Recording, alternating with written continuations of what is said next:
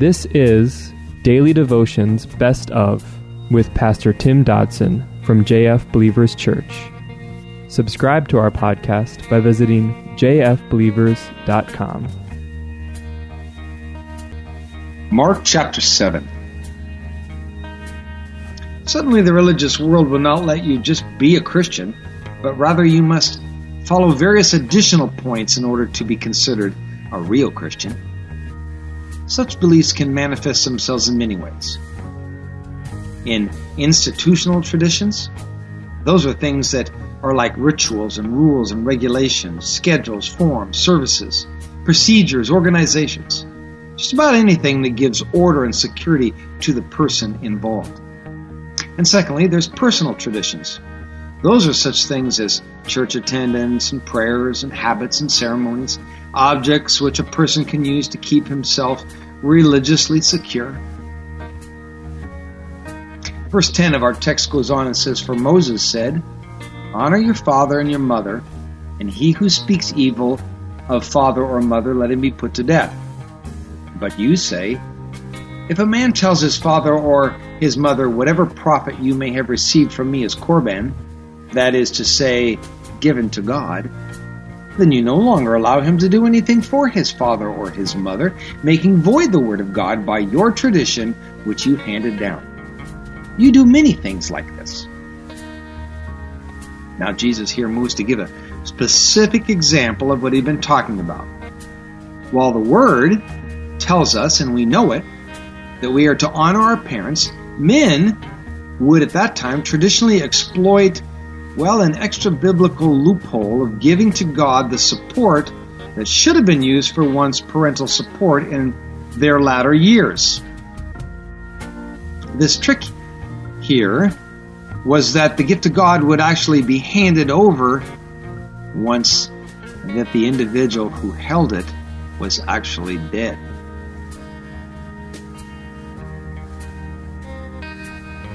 Verse 14 He called all the multitude to himself and said to them, Hear me, all of you, and understand.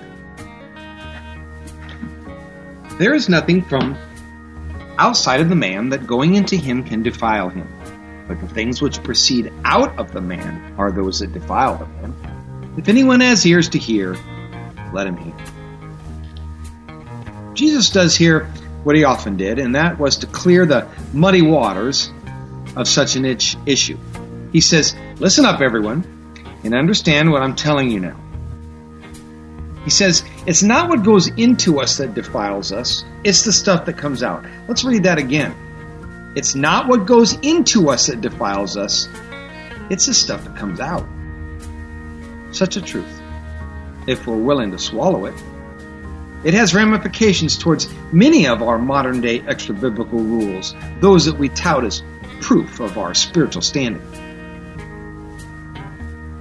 Many of these rules are so accepted today as standard uh, determinations of salvation or holy living that few even question their authenticity. We must be very careful to ask ourselves Does the Bible actually say that?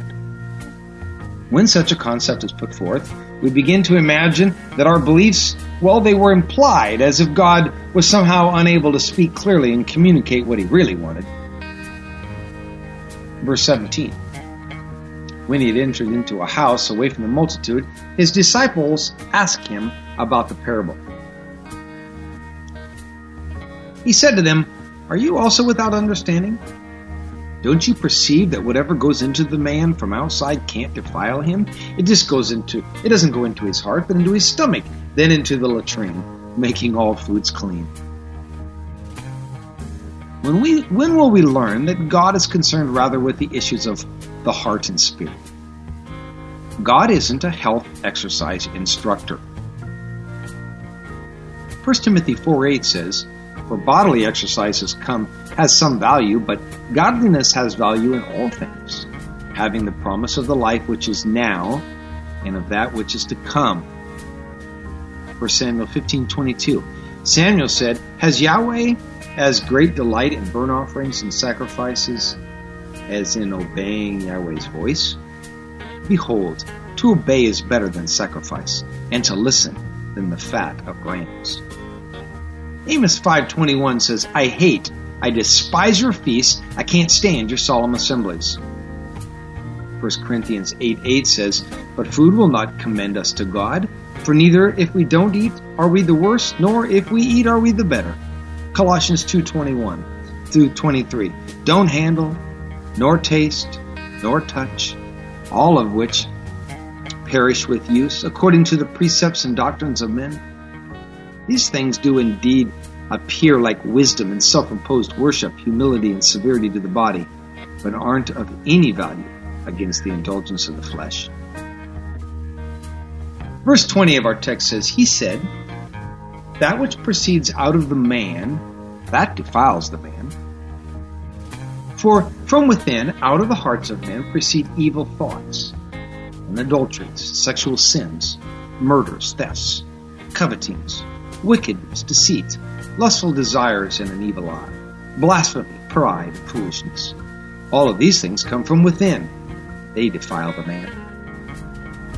How easy it is to become lost in the external well missing the bigger picture. Mankind can, with effort and resolve, certainly clean up his external. We can come across as shiny, happy Christians on the outside while denying that inside, well, we have issues to deal with. The outside is always easier to deal with than delving into the abyss of the human heart. Countless times I have found that the greatest legalists are the most troubled by personal and hidden sin. Perhaps we want to believe that, well, that adherence to the religious law will somehow make up for the shortcomings that we know exist in our personal hearts. Verse 24. From there he arose, and he went out into the borders of Tyre and Sidon, and he entered into a house, and he didn't want anyone to know it, but he couldn't escape notice.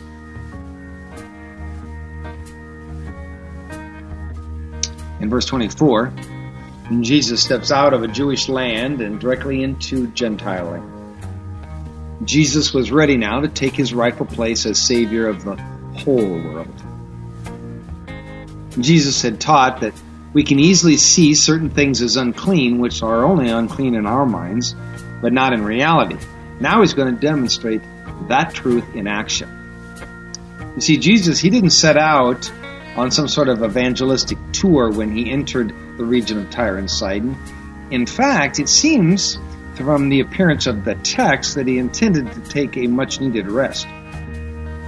He even went so far as to attempt to travel clandestinely, but as always, such turned out to be another futile attempt. It's hard to hide the presence of Jesus. Even in the life of a true born again child of God, the presence of the Savior always seems to shine through. That was our daily devotional by Pastor Tim Dodson.